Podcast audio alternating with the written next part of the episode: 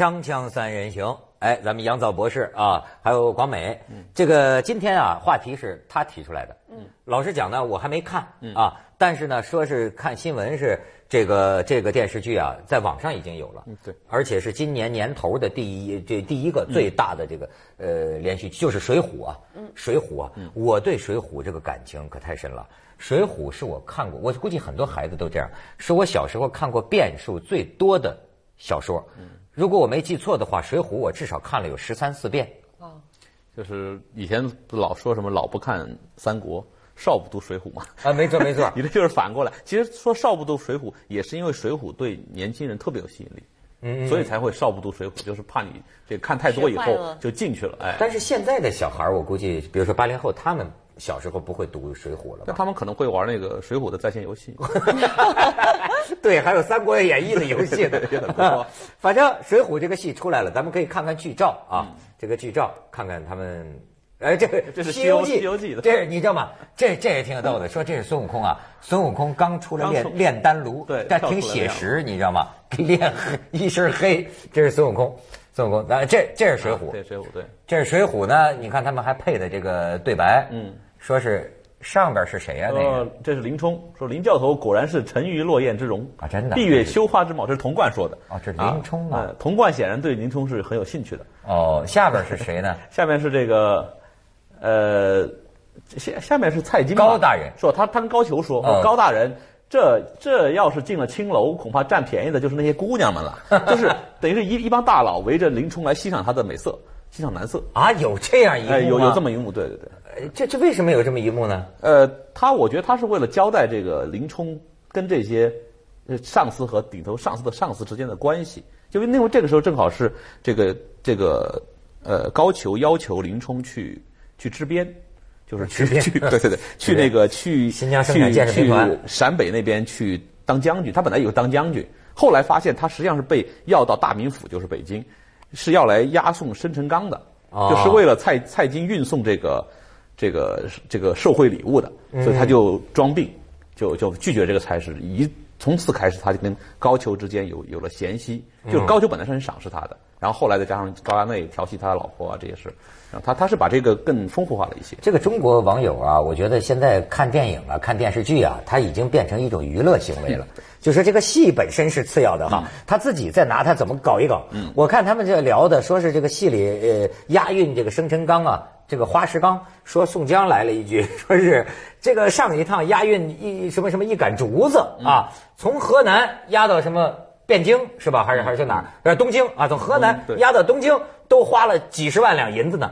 后来网友说，这个东京也在河南呢，对对对，说是河南押一杆竹子，从河南到河南能花几十万两银子，这真够腐败的。我估计我估计那时候东京是直辖市，所以不算河南。就咱们打岔，广美好像也看到一点啊。我我没有没有没有还没有看到那个，但是就是说，普遍的吧，大家对于这个改编剧其实要求是特别特别高的。嗯，那嗯，其实刚就就刚才那句对白，我其实看到我今天看到那个新闻的时候，我我在家里面我也噗嗤一笑，就说你形容一个这么高头大马这么。尤其是是我们的朋友啊，胡东这么这么帅气的哥们儿，你跟他说你是闭月羞花，这个这个沉鱼落雁之之容，我就在想，我那时候就在想，身为一个演员，嗯，我们常常会面临拿到剧本的时候，我觉得这个剧本这个台词，嗯，我根本说不出口。我我觉得这句话是有有违反我的常理判断的，违反了我心里面对于这个角色塑造。因为其实你说这个人物再怎么经典，我相信每个演员自己心里面还是有一个自己小小的自私的想法，希望我能够把这个角色塑造成什么什么样子。那当你这个剧本的台词跟你自己心里的想法是有违背的时候，你该怎么办？你会不会说出来？那比如说，假设我是编剧，我就会这么说服你，因为我真的是怀疑他已经这样。就是他现在这个剧啊，他他为了觉得，因为他知道你刚才说的，就是有很多网友，他就在里面挑这种雷雷人的话。没错。他这个刚才这个情节，实际上他兼了两个功能，叫做卖腐，腐就是说那个呃，B L 就是男男之间的爱情，就是男男之间的欣赏，同性恋，同性之间的欣赏，或者说，然后又卖雷，就他话非常雷人。然后呢，他本身又带有那种男性的这种色彩，这个据说在这个社会上有很多人欣赏这样的。你的意思是他故意的？故意的，当然是我不认为编剧这么无知，说这话是形容女的，我不知道，没有这么傻。他是童贯说的吧？对，童贯说的。童贯是阉人吗？童贯还不是。童贯不，完童贯童贯是。是吗？真是个太监，在历史上啊，童贯真是个太监。他是不是就有点像咱们拍那个清清宫戏啊？比如说碰个太监呐，李莲英啊之类的，呃，看见个男的，他喜欢那样，对，有点意淫的那么个调调，他是不是就想塑造那或者含羞带醋的，有点这意思？是好不好咱不说，我觉得他是在故意的，就是放进去，他拿那个来当卖点，拿林冲当男色了。对，这童贯童太师，我天哪！他他实际上是这样，所以说编剧会说服你说那。方美，我们这个是为了市场，为为了这个更大的吸引观众，所以没关系，这个不影响剧情，也不影响结构，你就这个说吧，你就当成一个笑话，你就当成周星驰电影这么说出来算了。这光美像这种情况，你就得学人家那个发哥了，周润发。你看这个让子弹飞完了之后，记者就问这个周润发，因为这个姜文导演对不对意志很强的嘛，说你作为演员啊，你要是觉得有哪句话不对，你怎么办？人家周润发这个回答的好啊，说我要是跟导演意见一致的时候，那我当然听导演的；但是要是意见不一致的时候呢，我也听导演的。哎，这是职业演员，这职职你可不只有听导演的吗？对呀，那你要怎么样呢？是吗？你最后也只能听导演的。所以说那天有一个就是和和平导演那儿做节目，我觉得挺逗的。我说这个导演这个是不是都口才都得好？他说那当然了。我说为什么？他说啊，有的那个演员格外的刺儿头，你知道吗？你导演他说他说有的大导演，你看为什么从来不敢用这个腕儿？对，你他口才不好，说不过，你知道吗？就比如说你哎，站起来坐那儿，拿起把扇子，再端起杯茶。他当时有个腕儿，那演员就得问你，你给我说说我为什么要坐这儿，然后拿起把扇子来。他说你当时就得把他灭了，也不是灭了，就你得给他砍一通，把他罩住。讲道理给讲晕了为止。对，有的导演拍片子被演员整崩溃了，你知道吗？他拍不下去了。对，当然咱这题题外话了啊。这杨博士，咱还是说《水浒》这事儿。就说我我就发现现在这个改编这个经典哈，呃，《三国》也好，《红楼》也好，这个《水浒》也好，它都在拉锯，就是。一部分人呢，特别希望他这个忠实原著，能让我们看到这种这个所谓我心目中的《水浒》什么样子，我心目中《三国》什么样子。但是又有一部分人，他就老老觉得你该出新。你要是跟以前的拍的一样，干嘛让你拍呢？我不照着以前把那个拍一遍就完了嘛？所以他其实很纠结，就是他们都想着说我怎么样能够吸引现在的观众，就是你可能对原著不了解或者怎么的。但是呢，呃。你又会冒犯到一些对原著有那种，特别是有一波人很奇怪，他也不是粉那个小说原著本身，他粉的是老板，就是像初恋情 初恋情人一样，就是你这个长得跟我这 初恋情人不一样，所以你这绝对不是美女。你这波人的势力也不小。但这个弯儿啊，我现在正在慢慢转，嗯，因为我就发现呢，实际上啊，不不，就是本身呢，你永远也看着不像的，对，因为就甭不这个不是好坏的问题，而是说这是中国四大名著啊。你知道吗？他扼杀了人的想象力啊！嗯，什么叫想象？想象就是完美啊！你那是在我，比如说《红楼梦》，我觉得那人间，这这此此此人只应天上有啊！人怎么可能在人间呢？所以你一旦把它落在纸上，哪怕是落在屏幕上，落在人上，我第一个反应就是失望，就是不像，就是不对嘛。嗯，这是肯定的。我我其实是这样，比如我一个朋友就是那个，他就是搞宋元小说的。就是专家，属于那种。然后呢，他给我们写过一篇文章，他题目叫做“经得起糟蹋的才是经典”。他是特别支持重拍的，重拍新拍，你愿意怎么拍怎么拍。这可以拍的跟经典一点关系都没有，你就借我个名儿也没关系，因为经典放在这里它是没没关系，它是真金不怕火炼。你要是说我拍一个东西就把你这个给毁了，那你这也不是经典。所以，我我我是很认同他这个道理的，就是你可以随便改，你想怎么改怎么改，反正改的好改的坏，大家自有评说。没有必要说去限制。说老实话，这个《红楼梦》前段时间不是大家骂的一塌糊涂，然后胡维特委屈，呃，说这个，哎呀，也不是我想那个什么的，那个这个从哦李少红，然后说意思就是说有那么多红学家站在旁边，而且他们有停拍权，嗯，这这这确实是，如果有这么大的一个枷锁放在后面，我我觉得曹雪芹来拍都拍不好。就是有很多人说你必须这么拍，哎，你必须快进，你这个情节不能漏，是那这样，那那你们自己拍好了，这是。这个这句话太对了，就算曹雪芹自己来拍《红楼梦》，我相信很多观众，尤其在你心目中有这么崇高地位的名著，谁来拍都不会对。所以对我来讲呢，如果你只是纯粹的要当电视观众的话，电视剧观众的话，其实要宽容一点，要就是你纯粹用欣赏，嗯，欣赏电视剧的角度来看就好。如果你真的是要充分的发挥自己的想象力的话，我真的觉得。看原著，躲那种小时候躲在棉被里面看小说、看看看巨著的时候，那种感觉，那种天马行空的想象，我觉得那是比看电视剧更过瘾的一件事情。小时候有些东西是。画画面没办法替代的，就你想象空间，没错，对吧？你想林黛玉可以想个什么什么样子，你再给我一个陈小旭，再给我一个谁谁谁蒋梦婕，我还是没办法替代我心目中的林黛玉。而且就说这个，当然还有一种这个味道，我觉得也是太难了。你那因为为啥是经典的？你比如《水浒传》，嗯，我跟你说，就包括老的那个《水浒》，我一听他那个歌啊。我就知道他把这个味道弄得一个，哎呀，粗不拉几的，就是他不是《水浒传》是有一个说不出来的味道的。但是你看，你从他的主题歌，你就知道他们怎么弄这个味道。像上次传遍全国那个，就是这个主题歌叫什么？叫该出手时就出手。路见不平一声吼啊，该出手时就出手啊，风风火火闯九州。我这难道是《水浒传》给你造成的这个味道吗？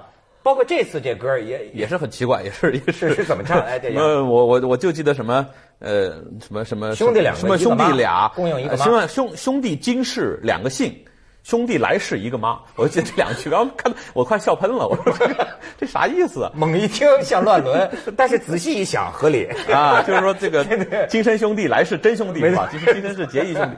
哎，这是个雷的时代，你知道吗？锵锵三人行，广告之后见。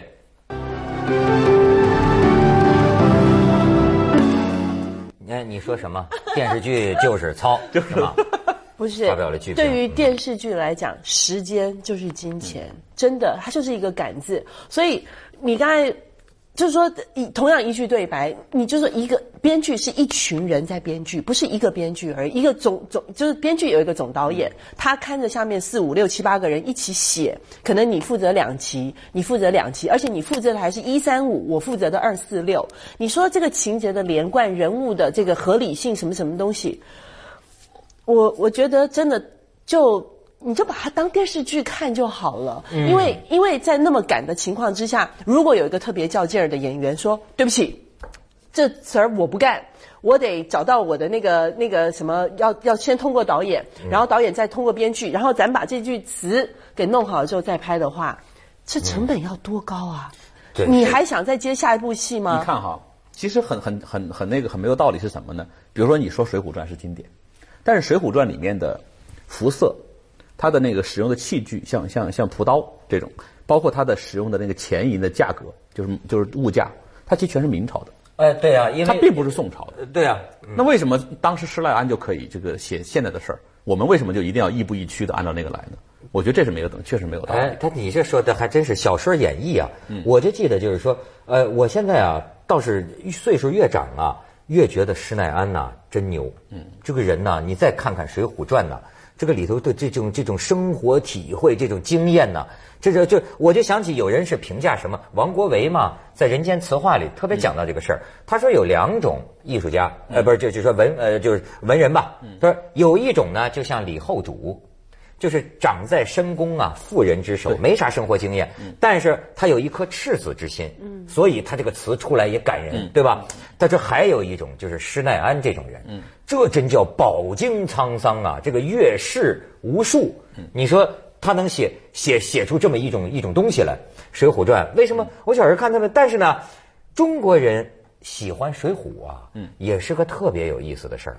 因为近些年来也有中国学者批评，就说这个几大经典啊都有毒化中华民族精神的东西，就说中华民族为什么就就就是嗯很多地方不靠谱啊？跟这些经典说，比如说这个《水浒》里边杀人如麻，讲不讲人道主义？讲不讲尊重生命？对吧？哎，这这么一说呢，你不能说他说的没理儿。你看中国人好像就习惯于这个这个砍瓜切菜一般，杀多少人？这个跟到后来，比如说围官那个千刀万剐的，嗯，有围官砍头的，有没有一些关系呢？不，这个要求太高是在于什么呢？就是那个时代它根本不是一个法治时代，那就是以立胜的时代。比如说很很有意思，就是嗯，比如柴进见到林冲，一听说是禁军八十万枪棒教头，马上就这个特别特别就是说特别亲热，你要什么我给你什么。他在这个地方其实并不是说我佩服你这个人品高。你这人道德高，而是说我听说你武艺高，嗯，就英雄结交啊，除了宋江当然是纯粹因为是喜欢散钱以外，嗯，其他人很多人都是他互相之间佩服是基于武艺。就是你武艺特别超群。他是仗义的。所以说，他其实是一个禁于气力的时代，就是在在这个没有法治社会。换句话说，我们一说中国人为什么喜欢武侠？武侠就是以他叫做这个呃呃儒以文乱法，侠以武犯禁嘛。他是用武来犯禁，就是武他用自己的武力来挑战这个不公道的社会秩序。嗯。但是你说这个侠的这个他的本身的公平用什么来保证呢？没有，那只能靠你这个侠，就是你你你从小就这个这个。济危扶困，这个从小就行侠仗义，但是这个行侠仗义本身，它后面的东西也也很虚无，嗯，所以这就这就是实际上中国的这个传统的这种价值观是很模糊的，哎，而且你知道中国人呢，一直不同年代的人呢，都拿《水浒》啊的的来开聊，嗯，你比如说不同的人看出不同，毛主席最著名的啊，我觉得看的也挺锐利的，对吧？说只反贪官，不反皇帝，哎，这东西也是他的一。还有鲁迅说。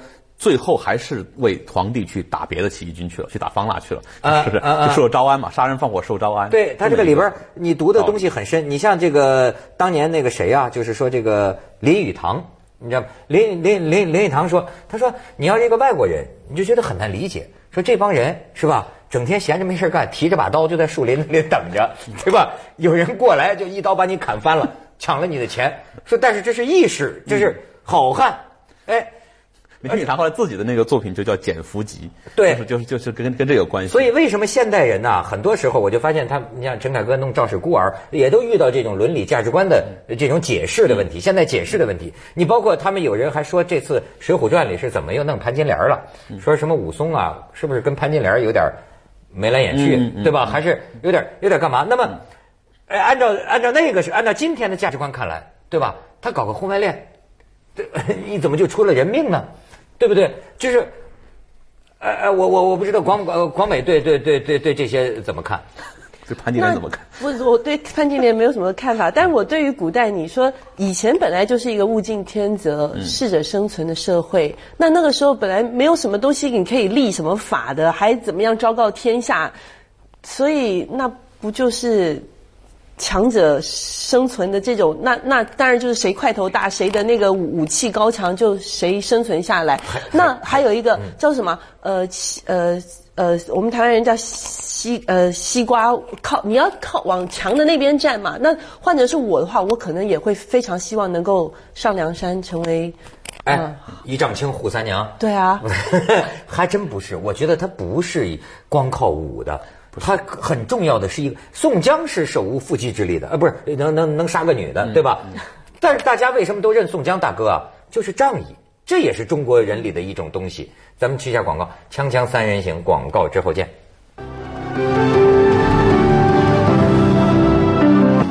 最近啊，我在翻这个几本这个叫《顾城文集》，嗯，这里边有很多。你知道顾城啊，是我们这儿也是一个这杀了呃这这涉嫌吧，杀杀杀了老婆的这么一个诗诗人。嗯，那么就是就是黑夜给了我黑色的眼睛，我去用它寻找光明。这很我们历史上很著名的一个诗人。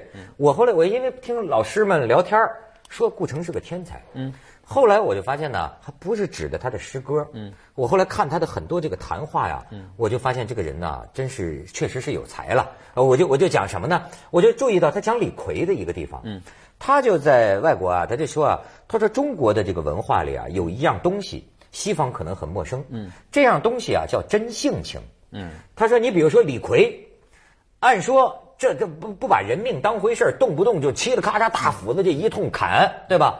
可是你看，为什么中国人喜欢李逵？黑旋风李逵。嗯，说这个就像咱们，你看平常朋友交往，你发现啊，这个一有如果有一个朋友啊，情动于衷，他真性情出来的时候，真性情出来就不可挡，就不跟你论是非了。嗯你像中国人有些在酒桌上，你发现没有，谁真性情出来了？嗯好家伙，这个东西大家中国人好像就挺认这个东西，对是吧？你你你说这对，所以说我觉得专家批水浒，我一直觉得什么就是。